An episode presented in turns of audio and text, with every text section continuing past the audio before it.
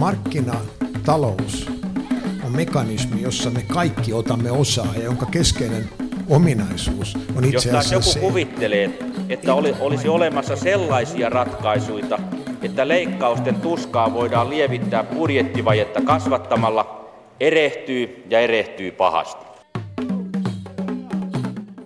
Hyvää päivää, hyvät kuuntelijat, ja tervetuloa Mikä maksaa ohjelman seuraan. Onko hyvän tekeminen avain yritysten menestykseen tulevaisuudessa? Tässä tämän päivän ydinkysymys, jota pohdimme uuden tuoreen kirjan valossa. Eilen ilmestyneen kirjan nimi on Nettopositiivisuus, menestyvän ja vastuullisen liiketoiminnan uusi taso. Kova kapitalismihan on meille opettanut, että parasta yritystoimintaa on sellainen, joka tuottaa lisää arvoa, eli voittoa sijoitetulle pääomalle. Sivutuotteena syntyy sitten työllisyyttä ja laajemminkin hyvinvointia. Toissijaisempaa on ollut se, mitä tapahtuu esimerkiksi ympäristölle ja rajallisille luonnonvaroille. Ilmastonmuutos, globalisaatio ja jälleen kerran se esiin putkahtava digitalisaatio muuttavat kuitenkin liiketoiminnan malleja ja tähän saumaan yhtenä vaihtoehtona tarjotaan nyt ratkaisuksi nettopositiivisuutta. Mitä se on ja miten se toimii, siitä puhutaan tänään. Tervetuloa Mikä maksaa ohjelman, ki- äh, ohjelmaan kirjan kirjoittaja, tutkimusjohtaja Kati Berninger Kiitos. ja Oras Tynkkynen. Tulette molemmat Tyrsky-konsultointi Oystä, eikö näin? Pitää paikkansa. Mikä on Tyrsky-konsultointi? Tyrsky on ilmasto- ja kestävyysala asiantuntijapalveluja tarjoava yritys. Pari vuoden ikäinen pieni ö, sisukas ö, porukka, meitä on siinä kuusi osakasta. Ketä te konsultoitte? Sekä yrityksiä että julkista sektoria, erilaisia järjestöjä. Kysyntää varmasti riittää. Missä te ihan ensimmäisen kerran törmäsitte termiin nettopositiivisuus? Oras Tynkkynen. Se oli kansainvälisissä keskusteluissa. Termi pisti silmään ja alkoi miettiä, että minkä takia tästä ei puhuta Suomessa. Ja sitten kun siihen asiaan paneuduttiin, niin huomattiin, että eipä tästä oikeastaan missään päin maailmaa vielä kirjoitettu kirjan verran. Niin, tätä on markkinoitu ainakin maailman ensimmäisenä nettopositiivisuuskirjana. Onko se todella sitä? No näin väittäisin, eli ainakaan meidän silmiin ei ole vielä kantautunut melkoisen etsinnän jälkeenkään toista kirjaa ja kyllä on metsästetty maailmalta. No Kati Benninger, miksi te halusitte kirjoittaa tämän kirjan? No, koska se on hyvin inspiroiva ja äh, haasteellinen äh, tavoitteena, niin tätä, ja sitten siitä ei ollut tietoa. Eli tavallaan ainakin mulle tyypillinen tapa on, että jos ei löydy tietoa hyvin kootussa muodossa, niin sitten haluan itse kirjoittaa siitä. No hyvä, mennään ihan suoraan asiaan. Siis yritysten vastuullisuudesta ja yhteiskuntavastuusta, sitä on puhuttu jo ajat ja pitkään, mutta mitä tämä nettopositiivisuus, mitä se, mitä se on näin Martti Lutherin kysymyksellä? Oras Tynkkynen. Lyhin versio nettopositiivisuudesta on varmaan se, että yritys tai miksi joku muukin toimija pyrkii tekemään enemmän hyvää kuin pahaa.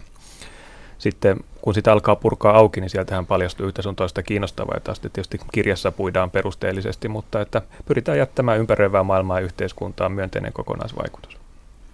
Haluaako Kati Benninger täydentää? Yritykset pyrkivät ratkaisemaan maailman polttavia ongelmia sellaisilla alueilla, jot- jotka ovat, joilla heistä, he, joista he, heillä on asiantuntemusta ja joka on heille niin kuin luontevaa. Eli joillakin pienillä yrityksillä koko liiketoiminta voi perustua siihen, tai isommilla sitten se voi olla semmoinen uusi avaus. No, suuret yritykset käyttävät jo nykyisin aika paljon aikaa ja rahaa siihen, että ne vuosittain laativat erilaisia vastuullisuusraportteja siitä omasta toiminnastaan. Eikö se riitä? No voi ajatella, että nettopositiivisuus on, on vähän niin kuin yhteiskuntavastuuta, mutta enemmän ja pitemmälle. Eli nettopositiivisuus tavallaan vie sen työn uudelle tasolle. Ja on useampiakin alueita, missä nettopositiivisuus toivottavasti tuo jotain lisäarvoa. Voi ajatella, että se asettaa selvän tavoitteen, minne asti pitää päästä. Se nostaa rimaa korkeammalle kuin perinteisessä yhteiskuntavastuutyössä keskimäärin. Se kiinnittää työssä huomiota enemmän siihen tavallaan kolikon toiseen puoleen, eli niin sanottuun kädenjälkeen, miten voi aiheuttaa myönteisiä vaikutuksia maailmassa. Ja sitten jo se nimessä oleva positiivisuus on varmaan yksi valtti, eli nettopositiivisuus näyttää innostavan ihmisiä ihan toisella tavalla kuin se, että tehtäisiin pikkasen vähemmän vahinkoa kuin tähän asti. No, te olette nyt kirjoittanut tästä ensimmäisen kirjan, mutta mistä tämä ajattelu on oikein lähtöisiä peräisin? Mistä, mistä sylttytehdas löytyy? No me ei ole löydetty mitään yhtä yksittäistä äitiä tai isää tälle käsitteelle, mutta siis keskustelu on ollut vireimmillään Isossa Britanniassa ja Yhdysvalloissa. Siellä on ollut joukko yrityksiä ja sitten toisaalta myös erilaisia ajatushautomoita ja järjestöjä, jotka on nettopositiivisuutta pohtinut ja sitä vienyt eteenpäin. Ja nyt sitten pyritään tuomaan keskustelua Suomeen. No Kati Perdinger, kirjoitatte, että tulevaisuudessa hyvin menestyvät ne yritykset, jotka tekevät hyvää. Mihin tämä näkemys perustuu?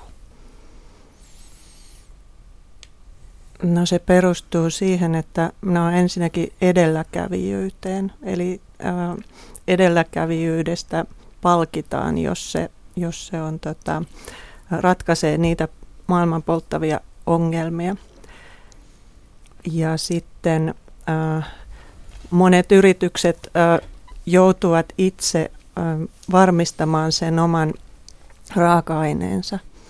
Esimerkiksi vesi tai puu on semmoisia raaka-aineita tai, tai kahvi, äh, jo, jo, joiden äh, tuottamiseksi äh, tarvitaan kestäviä tuotantotapoja ja, ja sitten jos, jos yritys pyrkii hoitamaan näitä vähän niin kuin laajemmin, että, että siitä hyötyy muutkin, niin, niin silloin se, se tuo sekä mainetta että varmistaa heidän omaa tulevaisuutta. Eli onko se niin, että tuon maineen kautta nimenomaan tämä menestys syntyy? No se voi syntyä maineen kautta tai sitten uusien ä, tuotteiden kautta uudenlaisen tavan tehdä voi löytää. No te esittelit tuossa kirjassa nettopositiivisuuden perusperiaatteita. Taitaa olla 12 kappaletta kaikkiaan. Mitä, mitkä niistä ovat, mit, jos mennään tärkeimpiä sieltä lävitse, niin mitä ovat nettopositiivisuuden peruspilarit? Kumpi haluaa vastata? Kati Penninger. No ihan ensimmäisenähän siinä on se, että yritys pyrkii positiiviseen vaikutukseen niillä olennaisimmilla vastuullisuuden osa-alueilla – Eli, eli se on tavallaan se nettopositiivisuuden ydin. Mutta sitten toinen puoli on se, että sitten ei voi laiminlyödä niitä muita osa-alueita. Että niilläkin pitää olla semmoinen hyvä taso ja ei, ei voi esimerkiksi tuhota korvaamatonta luontoa tai, tai äh, kohdella huonosti työntekijöitään ja sitten äh, panostaa vaan niihin äh, pariin osa-alueeseen, jolla pyrkii nettopositiivisuuteen, että se on tavallaan niin kuitenkin koko linjalla tehdään tätä työtä. No mitä muita tuota perusperiaatteesta löytyy? No ehkä sellainen yksi asia, jota me painotetaan kirjassa aika paljon on, on tavallaan tällainen kuin avoin ää, ote, eli koska nettopositiivisuus on käsitteenä vielä aika uusi, eikä siinä ole sellaisia vastaavia vakiintuneita standardeja kuin joissakin muissa osa-alueissa, niin on, on hyvä kertoa avoimesti se, että mitä on tehty, mitä tiedetään, mitä on laskettu, minkälaisia oletuksia siellä taustalla on, mitä epävarmuuksia siihen liittyy. Ja sitten annetaan yhteisön toimittajien järjestöjen arvioida sitä, että kuinka hyvin on, on onnistuttu. Ja siinä on tietysti aika paljon vielä tekemistä ja opittavaa, opittavaa niin kuin monellakin yrityksellä. Mitä, vielä, mitä muuta, muuta löysit periaatteesta vielä löytyy?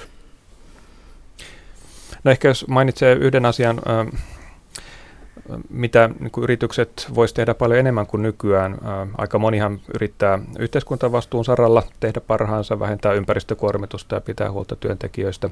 Mutta parhaimmillaan yritykset voi vaikuttaa myös laajemmin yhteiskunnassa. Voi vaikuttaa niihin pelisääntöihin, joilla yritykset toimii. Voi, voi kehittää erilaisia standardeja tai voi vaikuttaa vaikka työelämän lainsäädäntöä sellaisissa kehitysmaissa, jossa se on vielä heikkoa ja voi sitä kautta tavallaan parantaa tasoa muuallakin kuin siinä oma yrityksen toiminnassa. Kati Penniä. Niin, yksi periaate on se, että näiden vaikutusten pitäisi olla jollain tavalla mitattavissa. Ja koska nyt ollaan monella osa-alueella aika alussa tässä työssä, niin kaikki asiat ei ole suoraan mitattavissa, mutta pystytään ää, esimerkkein esimerkiksi osoittamaan sitä positiivista vaikutusta, niin se on jo askel eteenpäin.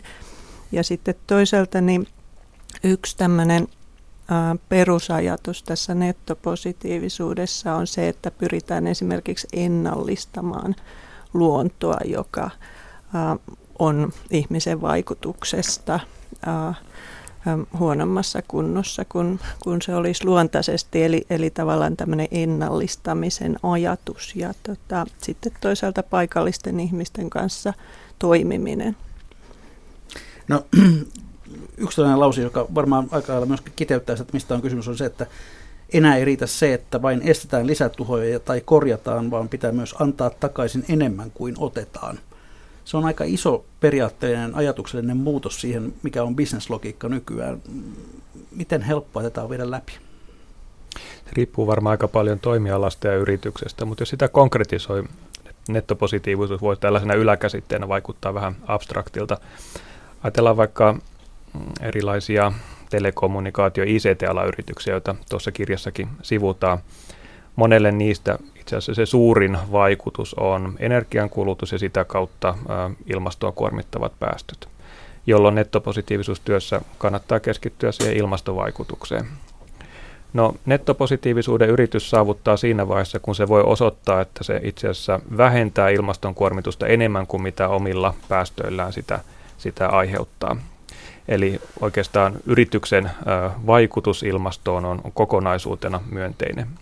Ja siinä on sitten monta erilaista konstia. Esimerkiksi nämä telekommunikaatioalan yritykset voi tarjota sellaisia videokonferenssipalveluita ja muita, jotka vähentää asiakkailla liikkumisen tarvetta ja sitä kautta päästöjä. Ja osalle yrityksistä se on helpompaa, osalle yrityksistä se voi olla aika vaikeaa. Ja ehkä kiinnostavaa onkin sitten se, että kun mennään tällaisiin vähän vaikeampiin tapauksiin, vaikka teollisuusyrityksiin tai miksei vaikka kaivostoimintaan, voiko sellainenkin yritys olla nettopositiivinen ja mitä se edellyttää? Varmaan ainakin se, että paljon vaaditaan töitä ja se ei tapahdu yhdessä tai kahdessa vuodessa, vaan se on pitkä aikavälin visio. No jos otetaan selkeästi yritysnäkökulma tähän, yrittäjä tai omistaja katsoo toimintansa kokonaista usein niin hyödyn näkökulmasta, tuloksen näkökulmasta. Mitä hyötyä hyvän tekemisestä nyt sitten oikeasti on, kun katsotaan sitä tärkeää, eli yrityksen tulosta? Muu kuin se, se ehkä se parempi maine. No tässä niitä muutamia sivuttiinkin, mutta jos kiteyttää ehkä niin kuin neljään kokonaisuuteen. Ensimmäinen on, on tämä erottautuminen, kun on tiukka kilpailu. Se, että tekee jotain ensimmäisenä tai selvästi parhaiten, auttaa erottautumaan sieltä yritysten massasta ja sillä voi olla, voi olla aika paljon apua. Toinen on sitouttaminen. Nykyään yhä useammin ihmiset odottaa yrityksiltä vastuullisuutta. Ja jos voi osoittaa omille työntekijöilleen tai sijoittajille tai asiakkaille, että me hoidetaan hommat todella hyvin, niin se todennäköisesti parantaa niiden sitoutumista yritykseen. Sitten on tämä Kati mainitsema uuden liiketoiminnan mahdollisuudet, kun myllätään sitä omaa toimintaa, mietitään miten päästään nettopositiiviseksi, niin sieltä voi hyvinkin paljastua, ja näiden meidän kirjassa tarkasteltuja yritysesimerkkien valossa usein paljastuukin uusia tapoja ää, harjoittaa liiketoimintaa ja voi avautua uusia markkinoita. Sitten on riskienhallintanäkökulma. Kati viittasi tässä raaka-aineiden hankintaan, siihen, että pystytään varmistamaan, että se raaka-aineiden hankinta ei vaarannu tulevaisuudessa. Mutta nettopositiivisuus voi auttaa vaikka politiikkariskin tai riskihallinnassa. Et jos on hoitanut asiat viimeisen päälle hyvin, niin on paremmin suojautunut tämän kaltaisilta riskeiltä. Ja näillä kaikilla on ihan suoria liiketaloudellisia hyötyjä ja merkitystä yritykselle. Jotta, jotta saamme tähän keskusteluun lisää konkretiaa, niin käydäänkö hieman läpi noita teidän kirjassakin esitettyjä esimerkkejä siitä, että missä nettopositiivisuus tavallaan on jo toteutettu. Mm, muun muassa Pepsi on yksi, jonka otatte esimerkkinä. Se liittyy vedenkulutukseen. Mistä on kysymys? Kati Pedenger. No esimerkiksi no, PepsiCo on ottanut semmoisen aika kokonaisvaltaisen lähestymistavan veteen, että he tarkastelevat ensin omia laitoksiaan ja heillä on kunnianhimoiset tavoitteet vähentää sitä vedenkulutusta ja he on niissä aika hyvin onnistunutkin. Ja siitä kun puhutaan hyö, hyödyistä, niin he on säästänyt sillä, sillä tota, myös konkreettisesti kustannuksia. Mutta sitten he pyrkii myös tota, ää, kehittämään ää, vedenhallintamenetelmiä maataloudessa – koska he käyttää myös näitä maataloustuotteita itse ja usein semmoisillakin alueilla, jossa on vedestä pulaa, niin he tekee tuotekehitystä yhdessä tutkimuslaitosten kanssa ja, ja sitten pyrkii levittämään sitä, sitä uusille alueille. Ja sitten tämmöistä konkreettista ihan niin kuin viljelyyhteistyötä maanviljelijöiden kanssa. Ja, ja sitten yksi, yksi hyvin nettopositiivisuuden ja veden välinen yhteys on se puhtaan veden saatavuus. Eli maailmassa on paljon alueita, joissa ei ole saatavilla puhdasta vettä ja he on tehnyt sitten oma rahaston avulla määrätietoista työtä sitten sen eteen, että, että ihmisillä olisi puhdasta vettä. Eli tässä on aika monta näkökulmaa. Eli sinänsä, jossain vielä sen verran sanon, niin nettopositiivisuuden nämä pienet toimenpiteet saattaa kuulostaa aika tava, tavanomaisilta, mutta sitten se kokonaisvaltainen lähestymistapa ja, ja tämä tavoitteellisuus ja pitkän aikavälin strategia tuo siihen tämmöistä uutta näkökulmaa.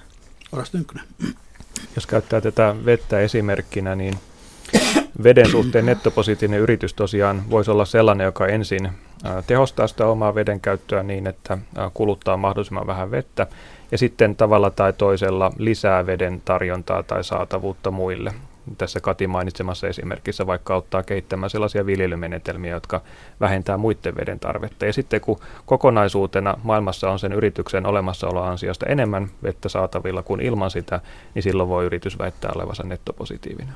Niin muistako oikein, että Pepsin tavoite oli se, että se tuottaa enemmän puhdasta vettä kuin itse kuluttaa? Joo. No sitten siellä mainitaan esimerkiksi Kingfisher. Minkälainen projekti heillä on ollut? Kingfisher on tällainen brittilähtöinen, ehkä voi puhua suomeksi rautakauppaketjusta, ja on ollut ihan ensimmäistä joukossa kehittämässä nettopositiivisuutta ja kun yritys on pohtinut, että mitkä on sen kannalta olennaisimpia vaikutusalueita, niin on havainnut, että puun käyttö on ratkaiseva. Rautakaupassa kuluu paljon puuta tuotteiden ää, raaka-aineena ja yksi keskeinen Tavoite Kingfisherillä onkin ollut se, että pitkällä aikavälillä yritys olisi nettopositiivinen puun suhteen. Katsotaan siis se, että kuinka paljon puuta yrityksen toiminnassa kuluu ja sitten joidenkin toimenpiteiden ansiosta puuta olisi saatavilla enemmän maailmassa kuin mitä, mitä siihen omaan toimintaan käytetään Kingfisherillä ja silloin voitaisiin olla nettopositiivisia. Kingfisher on tarkastellut nettopositiivisuutta myös muilla osa-alueilla, vaikkapa pyrkinyt parantamaan asiakkaiden energiatehokkuutta tai ottanut käyttöön aurinkopaneeleja omien kiinteistöjen katolla, mutta tämä puu on sellainen kiinnostava näkökulma erityisesti Kingfisherin toiminnassa. No sitten kirjassa mainitaan muun muassa Network Rail, eli firma, joka ylläpitää ja rakentaa Iso-Britannian rautateitä. Mitä he ovat tehneet tykyään toisin? Siellähän paljon tarvitaan ratojen rakentamista ja kunnostamista ja sen ymmärtää jokainen, että silloin kun siellä myllätään, niin siinä usein joudutaan sitten myös luontoa vähän karsimaan, eli hakataan puita ja, ja kasvillisuutta, mikä tietysti heikentää luonnon monimuotoisuutta. Ja Network Raililla on tavoitteena se, että he olisivat luonnon monimuotoisuuden suhteen nettopositiivisia. Eli jos radan kunnostamisen takia jostain joudutaan karsimaan jotain metsikköä tai muuta aluetta, niin sitten vastaavasti toisaalla parannetaan ää, luonnonoloja niin, että se monimuotoisuus kokonaisuutena kasvaa.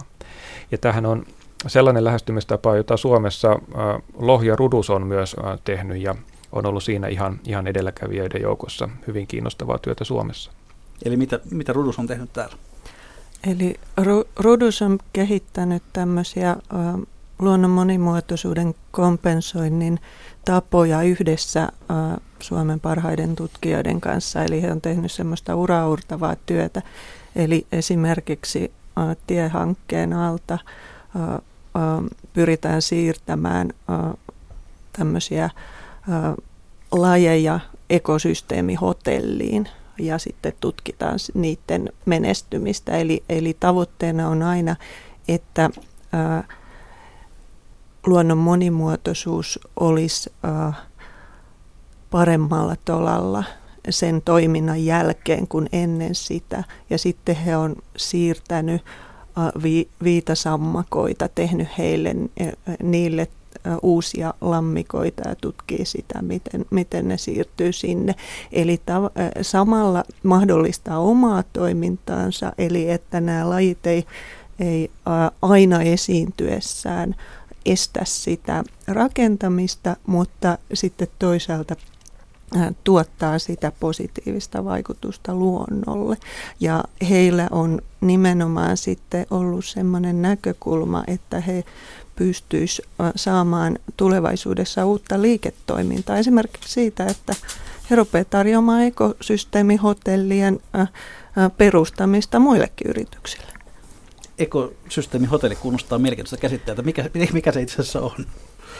Eli, eli se tarkoittaa sitä, että jos on, on, on joku um, arvokas laji esimerkiksi äh, tai, tai tietty tota, äh, luontotyyppi äh, jäämässä rakentamisen alle, niin se siirretään eri alueelle, jossa se sitten äh, voi olla esimerkiksi väliaikaisesti tai, tai pysyvästi ja voida ihan yhtä hyvin kuin kuin aikaisemmin tai paremminkin.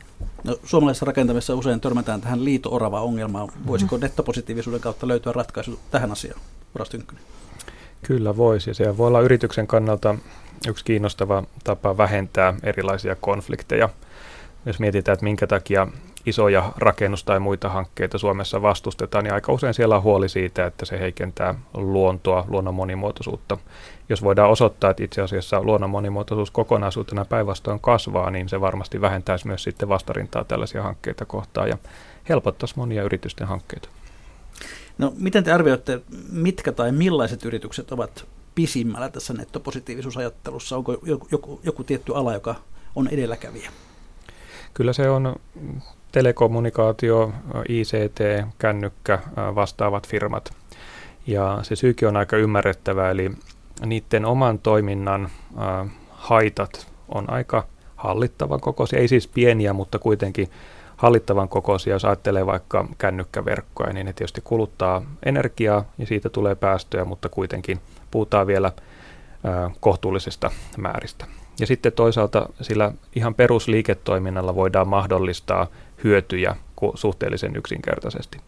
Se aiemmin mainittu videokonferenssit on varmaan se ilmeinen esimerkki, että jos asiakkaat pystyy korvaamaan vaikka kokousliikematkoja videokonferensseilla, niin se tietysti vähentää liikenteen tarvetta ja sitä kautta päästöjä. Ja sitten kun näitä ynnää yhteen, niin aika nopeasti pääsee siihen tulokseen, että se nettopositiivisuus on ihan realistista tai voi olla jopa, että se hyöty ilmaston kannalta on moninkertainen kuin, kuin mitä omasta toiminnasta aiheutuva haitta. Eli siellä ollaan varmaan helpoimmassa päässä. Sitten on jotenkin sellaisia esimerkkejä yrityksistä, jotka rakentaa oman toimintansa vaikka kierrätysraaka-aineiden hyödyntämisen varaa. Ja sielläkin se nettopositiivisuus on ehkä vähän lähempänä häämöttävä maali kuin monilla, monilla muilla firmoilla.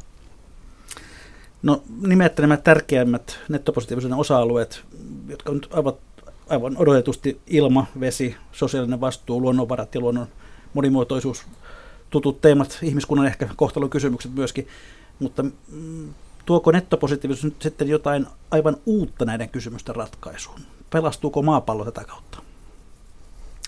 No kyllä se tuo uutta monessakin suhteessa, että jos ajatellaan perinteistä yritysten yhteiskuntavastuutyötä, niin sehän voi olla sitä luokkaa, että vähennetään päästöjä 3 tai 5 tai 15 prosenttia, mikä on tietysti kaikki kotiin päin. Mutta nykyisessä tilanteessa, kun ympäristökriisi on hyvinkin akuutti ja painava, niin ei enää riitä aiheuttaa vähän vähemmän vahinkoa, vaan pitää pystyä myös korjaamaan niitä jo aiheutuneita vahinkoja. Ja siihen nettopositiivisuudella juuri pyritään. Ja jos oltaisiin sellaisessa kuvitteellisessa ihannetilanteessa, että kaikki maailman yritykset olisi nettopositiivisia, niin silloinhan me oltaisiin aika lailla nämä maailman isot ympäristö- ja muut ongelmat ratkaistu. Toki siihen on vielä erittäin paljon matkaa, mutta jostainhan se pitää aloittaa. Niin, tapahtuuko se meidän elinaikanamme?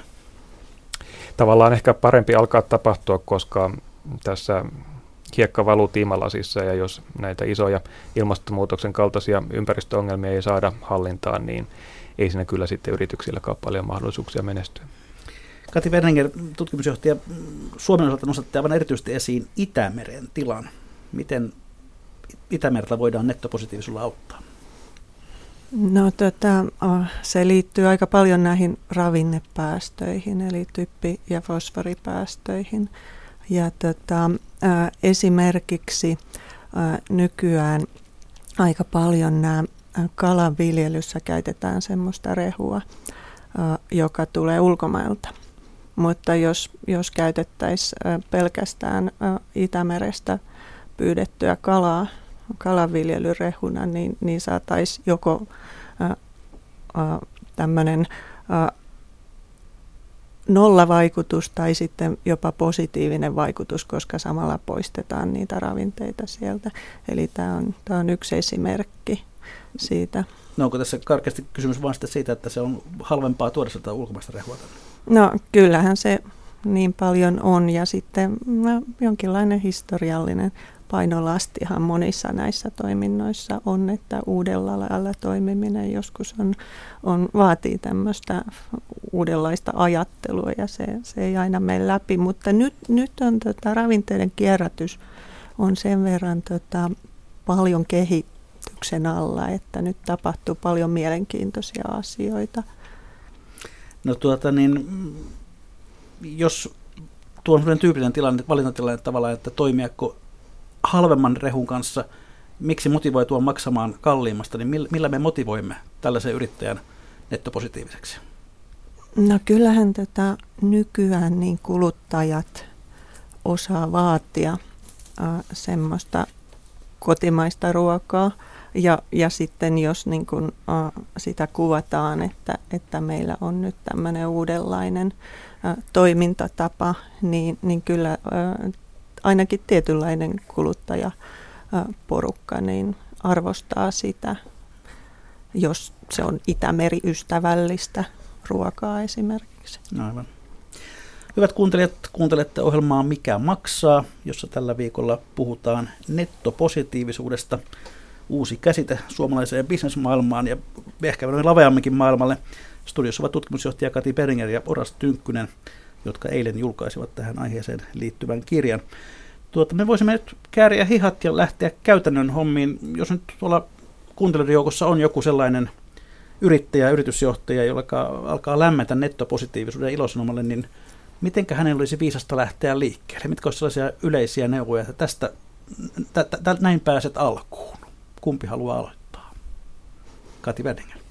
No kyllähän tähän aiheeseen tutustuminen on se ensimmäinen asia tietenkin, että, että pyrkii miettimään muiden sekä kansainvälisen että, että suomalaisen esimerkkien kautta sitä, että mitä se nettopositiivisuus voisi niin hänen omalle liiketoiminnalleen merkitä. Ja sitten mä uskon, että nyt varsinkin tässä alkuvaiheessa niin tämmöinen tietynlainen yhteisö, joka kävisi sitä keskustelua, niin, niin olisi kauhean tärkeää, että vaikka tämmöinen nettopositiivisuus seminaarisarja tai, tai jonkinlainen klubi, että semmoinenhan on olemassa kansainvälisesti, mutta että Suomessakin ruvettaisiin käymään sitä, niin sitten eri yritykset vois vaikka esitellä sitä, että mitä he on ajatellut.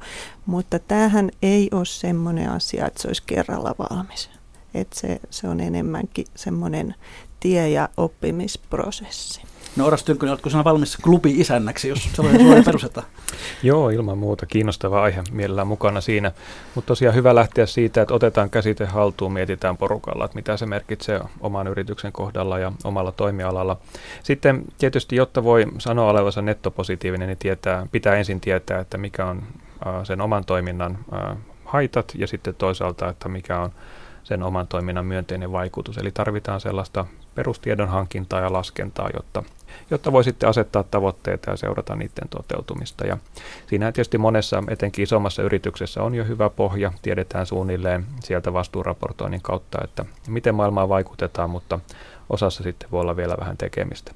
Me rohkaistaan tuossa kirjassa mm, sellaiseen ehkä niin kuin vaiheittaiseen lähestymistapaan, että jos nettopositiivisuuden tavoittelu noin niin kuin kertarykäyksellä tuntuu vähän liian vaativalta, niin ehkä voi aloittaa yhdeltä lohkolta tai osassa yrityksen toiminnoista, ettei anneta sen kunnianhimoisuuden liikaa jarruttaa työn aloittamista. Jos vaikka ei ihan tiedetä, että miten voitaisiin olla sosiaalisten vaikutusten suhteen nettopositiivinen, niin aloitetaan vaikka sitten siitä ilmastosta tai vedestä ja edetään sitten lohko kerrallaan. No, te kirjoitatte, että, että nettopositiivisuuden tavoittelu tarkoittaa epämukavuusalueelle menemistä ja vaatii jonkinlaista epävarmuuden sietokykyä. Mitä te tällä tarkoitatte, Kati Pälinger? No kyllähän se on sitä, että kun, kun tämä on näin, mm, tämä työ on kansainvälisestikin näin alussa, niin ei ole semmoista täydellistä mallia, jota voisi seurata, vaan, vaan kaikki, jotka siihen lähtee, tavallaan niin kuin rakentaa sitä tietä samalla, kun he kulkee. Eli siinä mielessä ei oikeasti ihan tarkkaan tie, tiedetä, että, että mikä se lopputulos on. Ja sen, sen takia ihan tota, tämä onkin tämmöinen oppimisprosessi. Kirjaa varten haastateltiin mattovalmistaja Interfacein johtaja Raymond Arratia, joka totesi aika kiinnostavasti mun mielestä, että heidän yrityksessä on tietoisesti asetettu lainausmerkeissä mahdottomia tavoitteita. Eli sellaisia tavoitteita, joista ei vielä silloin asettamishetkellä ole tiedetty, että miten niihin päästään tai ehkä jopa, että onko niihin mahdollista päästä. Mutta sitten se mahdoton tavoite on tavallaan puskenut innovoimaan ja hakemaan ihan uusia tapoja ajatella ja sitten niihin tavoitteisiin on yllättävää kyllä sitten matkan varrella päästy.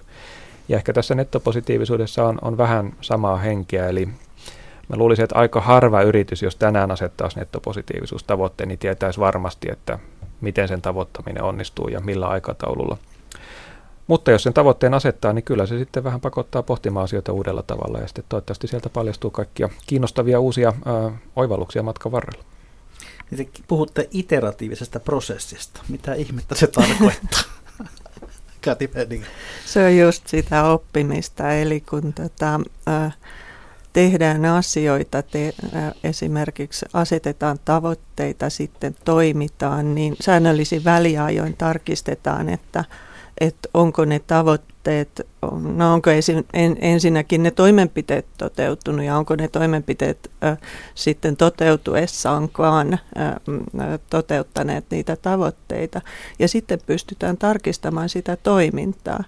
Eli, eli tota, opitaan siitä omasta toiminnasta, ehkä siitä firman sisällä käytävästä keskustelusta, joka on täysin olennaista, että saadaan niin kuin, ei pelkästään johtoporras tai tietyt ihmiset mukaan, vaan, vaan koko henkilökunta mukaan pohtimaan sitä. Ja sitten opitaan siitä, mitä muut firmat on tehnyt, eli niistä uusista kokemuksista. Niin, niin tämä on hieno sana, tämä iteratiivinen, mutta sitä se tarkoittaa. No kuinka olennaista on se, että se on nimenomaan yrityksen johto, joka tähän on sitoutunut? Kati No jos johto ei ole sitoutunut, niin mä en oikein usko siihen, että sillä on tulevaisuutta. Että kyllä se on, se on hirveän tärkeää, että johto on sitoutunut, mutta sitten se pitää saada myös jalkautettua koko yritykseen niin, että kaikki ymmärtää, mitä ollaan tekemässä. Ainakin niin kuin pohtii sitä asiaa. Juuri näin, mutta on varmaan hyvä myös todeta, että minkä takia se johdon sitoutuminen on niin olennaista. Jos siis nettopositiivisuuden tavoittelu on, on niinkin äh, iso urakka kuin mitä se monissa yrityksissä varmaan on, niin ei sellaista isoa myllerrystä yrityksessä saada läpi, ellei ylinjohto ole siihen vahvasti sitoutunut. Sitä ei millään yhteiskuntavastuujohtajan punnertamisella saada yksin tehtyä. Ja kyllä kansainväliset esimerkitkin viittaa siihen, että parhaiten tuloksia saadaan silloin, kun ihan toimitusjohtajaa myöten ollaan vahvasti sitoutuneita nettopositiivisuuteen. No tarvitaanko sitten yhteiskuntaa tähän mukaan vai lähteekö tämä todellakin kaikki yritysten oma-aloitteisuudesta? No varmaan parhaiten tuloksia syntyy sellaisena yritysten ja julkisen vallan vuorovetona. Eli toisaalta julkisen vallan suunnalta asetetaan tavoitteita, kannustetaan vaikka veroohjauksella tai päästökaupalla tai muilla työkaluilla yrityksiä toimimaan siivosti ja sitten toisaalta taas yritykset sieltä markkinaehtoisesti kehittää uusia ratkaisuja ja ja edelläkävijäyritykset näyttää, että mikä on mahdollista. Mä en itse usko, en tiedä onko Kati eri mieltä, että nettopositiivisuutta varmaan nyt ainakaan ihan näköpiirissä olevassa tulevaisuudessa kannattaisi alkaa edellyttää yrityksiltä, että joku valtio sanoisi, että nyt yritysten pitää vuoteen X mennessä olla nettopositiivisia. Mä luulen, että tämä on sellainen lähestymistapa, joka menestyy kyllä parhaiten ihan markkinoilla.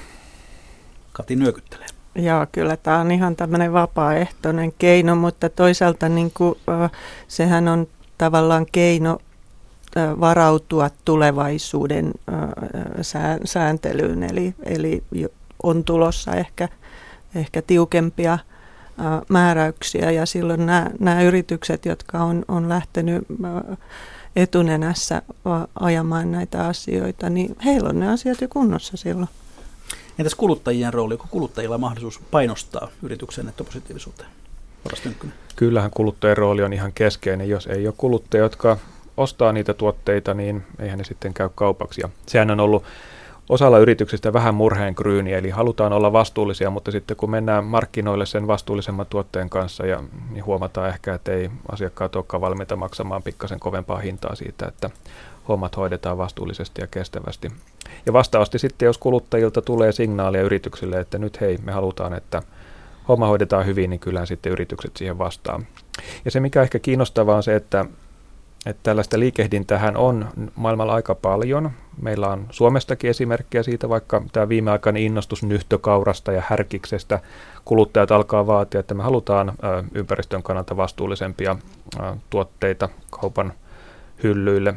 Meillä on esimerkkejä siitä, että sijoittajat alkaa vaatia yhä enemmän vastuullisuutta yrityksiltä ehtona oman rahoituksen peliin laittamiselle, vaikka monet sijoittajat – nykyään toteaa hyvin selvästi, että me ei enää laiteta meidän rahoja kivihiiliyrityksiin, siis hiilikaivostoimintaa harjoittaviin yrityksiin tai hiilivoimaloita pyörittäviin yrityksiin. Ja kyllä sitä kysyntää on sieltä pikkuhiljaa tulossa. Se, että riittääkö se joka tilanteessa, niin se on sitten varmaan jokaisen yrityksen punnittava, mutta että siihen suuntaan ollaan kyllä menossa.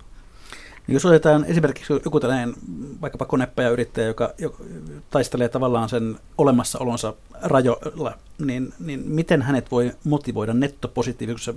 Hän voisi ajatella, että aika helposti hän sanoi, että höpö höpö, että nyt täytyy tehdä rahaa, että pysytään hengissä.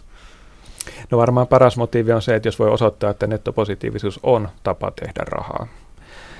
Nettopositiivinen yritys vaikka on energiatehokkaampi mikä leikkaa energialaskua. Tuottaa vähemmän jätteitä, mikä vähentää jätehuoltokuluja. nettopositiivinen yritys todennäköisesti pitää työntekijöistään parempaa huolta, jolloin on ehkä vähemmän sairaspoissaoloja tai työntekijät viihtyy yrityksessä paremmin, vaihtuvuus on pienempi. Ja sitten tietysti, jos sen nettopositiivisuuden ansiosta löytää uusia asiakkaita, uusia tuotteita, uusia markkinoita, niin mikä sen parempi tapa vakuuttaa se firman toimitusjohtaja.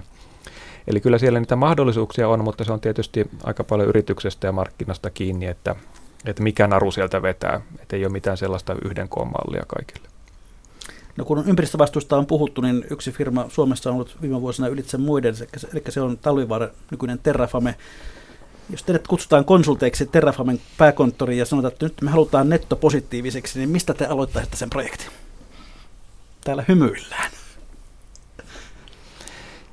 Joo, nyt on kyllä sen verran haastava asiakas, että voisi vaatia vähän miettimistä, mutta jos vähän yleisemmällä tasolla miettii kaivostoimintaa, niin ensin tietysti pitäisi miettiä, että mitkä on ne haitat. Varmaankin ympäristölle se on se oletettavasti olennaisin toiminnan osa-alue, mitkä on päästöt, mikä on energiankulutus, mitkä on ilmastoa kuormittavat kasvihuonekaasupäästöt. Ja sitten mietitään, että voiko sillä omalla toiminnalla aiheuttaa sellaisia hyötyjä, joilla saa ikään kuin hyvitettyä näitä aiheuttamia haittoja. Että vaikka kuvitellaan sellainen firma, siis Suomessahan on sellainen firma itse asiassa, joka, jonka on tarkoitus kaivaa litiumia, jota sitten voidaan hyödyntää vaikka sähköautojen akuissa. No jos sen litium kaivostoiminnan ansiosta maailmassa on enemmän sähköautoja kuin ilman sitä, niin silloinhan voidaan ajatella, että osa siitä sähköautojen aiheuttamasta päästövähennyksestä voitaisiin laskea tämän kaivosfirman hyväksi. En tiedä, olisiko talvivaaralla mitään vastaavaa vaikutusta, mutta että Tästä se lähtee siis toisaalta jalanjäljen hahmottamisesta, mitkä on haitat, ja toisaalta kädenjäljen miettimisestä, miten voi auttaa vähentämään haittoja muualla. Kati Penir. No, tässä äskeisessä esimerkissä jonkin verran ongelmallista on se, että se hyöty saattaa tulla eri osa-alueille kuin, kuin haitat. Ja silloinhan tota, niitä on aika vaikea vertailla. Eli tavallaan tässä yksi periaatehan on tässä nettopositiivisuuden laskennassa, että pitäisi niin kuin samanlaista aina verrata samanlaiseen ja ei pyritä liikaa yhteismitallistamaan johonkin yhteen suureen indeksiin, koska siinä niin kuin yleensä mennään metsään. Eli tavallaan tota, silloin okei, okay, jos tällä kaivostoiminnalla on tiettyjä ilmastovaikutuksia, niin sitten se voi olla ilmastopositiivinen sitten voidaan tarkastella niitä muita vaikutuksia ja katsoa, että mikä, mi, mille puolelle siinä käännytään. Eli, eli tämä on sitten kun mennään tähän mittaamiseen ja, ja, ja, ja eri osa-alueiden tarkasteluun, niin tietenkin vähän monimutkaisempi kysymys. Hyvä, annetaan Terrafamen miettiä tykönään, milloin soittaa teille, mutta tuota, tuosta mittaamisesta. Miten nettopositiivisuutta oikeasti voidaan kestävällä tavalla mitata, ettei se jää sellaiseksi epämääräiseksi puheeksi ja, ja, ja, ja uskomuksiksi? Kati Pertinger. No sitä tosiaan pitäisi mitata niin kestävyyden osa-alue kerrallaan. Eli esimerkiksi ilmastovaikutuksissahan ei tarvitse keksiä pyörää uudestaan, eli voidaan käyttää tota, näitä olemassa olevia laskentamenetelmiä. Ja tota, sitten toisaalta sosiaaliset vaikutukset on hyvä esimerkki siitä, että meillä ei oikein ole mitään järjellistä mit- mittaria. Et voidaan tietenkin työllisyysvaikutuksia mitata tai jotain, jotain tiettyjä yksittäisiä asioita. Eli silloin voidaan joutua menemään siihen, että, että annetaankin esimerkkejä tässä oli puhe Kingfisherista, niin heillä niin tämä sosiaalinen puoli on hoidettu sillä tavalla, että kaikissa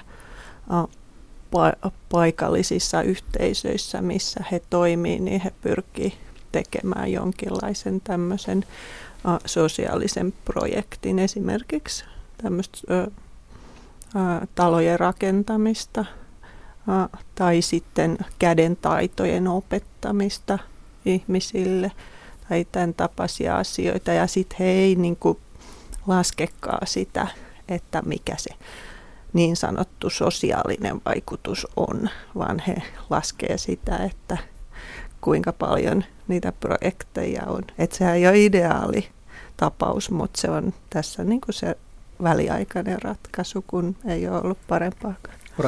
Hmm. Toinen kirjassa käsitelty havainnollinen esimerkki koskee tällaisen yhdysvaltalaisen yliopiston verkkokursseja. Siinä laskettiin ensinnäkin se, että mikä on, on ilmastovaikutus kokonaisuutena, kun ihmisten ei tarvitse matkustaa kurssien perässä sinne kampusalueelle ja toisaalta sitten sen verkkoopetuksen pyörittäminen kuluttaa jonkun verran energiaa ja todettiin, että se on ilmaston kannalta hyvin hyödyllistä ilmaston kannalta verkko-opetus on parempi vaihtoehto kuin tämä perinteinen lähiopetus. Mutta se, mikä siinä oli erityisen kiinnostavaa, oli sitten näiden sosiaalisten vaikutusten arviointi. Eli toisaalta otettiin huomioon se, että kuinka paljon opiskelijat menettää tuloja opiskelun aikana ja toisaalta kuinka paljon paremmin tutkinnon saaneet ihmiset sitten tienaa myöhemmin työelämässä, kuinka paljon vähemmän he tarvii yhteiskunnalta tukea ja toisaalta kuinka paljon enemmän he maksaa yhteiskunnalle veroja. Ja sitten kun tätä yhteisvaikutusta ynnättiin, niin havaittiin, että itse asiassa verkko-opetus on myös talouden kannalta hyvinkin järkevää ja nettopositiivista, eli saadaan selviä taloudellisia hyötyjä verrattuna siihen, että sitä opetusta ei olisi. Mutta onko tässä sellainen ilmeinen riski, että, että yrityksellä voi olla ehkä niin kuin houkutusta luoda sellaisia mittareita, joilla he saavat sellaisia tuloksia kuin he haluavat? Sellainen riski on olemassa ja semminkin kun nettopositiivisuus on vielä aika uusi alue, josta puuttuu kansainväliset vahvat standardit, niin kannattaa olla varuilla ja tarkkana. Toive varmaan se, että jollain aikavälillä kehittyy sellaiset kansainväliset yhteisesti hyväksytyt laskentamenetelmät, ettei mikä tahansa yritys voi ihan mitä tahansa väittää, mutta että nyt vielä, vielä ollaan vähän hakemassa näitä laskentamenetelmiä. Kati Niin, sen takiahan tämä läpinäkyvyys on niin tärkeää siinä raportoinnissa, että kerrotaan, mi- miten on laskettu. Eli silloin tota, kriittinen lukija pystyy tarkastelemaan sitä, että mistä, mistä nämä tiedot on tullut ja millä menetelmillä. No, miten sitten vältetään viime kädessä se, että ei kyse ole jälleen kerran tällaista eräänlaista yritysten viherpesusta, jossa yritys ikään kuin tekee jotain näyttävää, loppujen lopuksi ehkä aika vähäistä hyvää ja muuten jatkaa touhujaan niin kuin vanhaan malliin? No nyt kun täällä Ylen studiossa ollaan, niin voi sanoa, että siinähän toimittajillekin on tärkeä rooli. Eli kannattaa syynätä yritysten väitteet ja katsoa, että löytyykö sieltä näyttöä niiden takaa. Samoin meillä kansalaisilla, kansalaisjärjestöillä demokratiassa on tärkeä tehtävä vahtia, että ei ihan poskettomat väitteet meidän läpi. Jos seuraa vaikka tätä viime aikojen julkista jupakkaa turveteollisuuden markkinointiväitteistä ja siitä, että miten niitä on sitten kriittisesti arvioitu, niin tuntuu siltä, että ehkä sellainen humpuukin sietokykyyn on alentunut ja ehkä osataan puuttua poskettomiin väitteisiin aiempaa helpommin. Eli kyllä jos yritys lähtee takki auki lupailemaan jotain sellaista, jolla ei löydy mitään katetta, niin ottaa aika iso riski, että siihen puututaan itse asiassa siitä tulee aika paljon haittaa yrityksen maineelle. Niin helposti tulee mieleen Volkswagen tai vaikkapa kotoinen Nokian renkaat, jossa molemmissa kirjoitettiin paksuja pumaskoja vastuullisuudesta vuodesta toiseen ja samaan aikaan tietoisesti huijattiin, huijattiin tuota yleisöä. Miten me estämme nämä jatkossa? Tarvitaanko jotain muutenkin toimia kuin näppäriä toimittajia? No sitten tietysti mennään myös julkisen vallan ja lainsäädännön puolelle ja voidaan miettiä, että pitäisikö jotenkin ankarammin rangaista tällaisia yrityksiä, jotka viilaa ihmisiä linssiin, mutta kyllä mä edelleen väittäisin, että paras rangaistus on melkein se markkinoiden reaktio. Et vaikka tässä Volkswagenin tapauksessa taidetaan kirjassakin mainita, että yhden arvion mukaan suorat kustannukset tästä päästöhuijausjupakasta Volkswagenille saattaisi olla 30 miljardia euroa, ja se on kyllä melkoinen rapsu, että varmaan pistää yrityksen johdon miettimään, että kannattikohan ihan tehdä tällä tavalla. Kati Tietyllä tasollahan ala itsekin voi valvoa toimijoitaan, että jos tiedetään, että, että joku, joku toimii vastuuttomasti. Esimerkiksi on, on ollut tämmöisiä yrityksiä, jotka niin,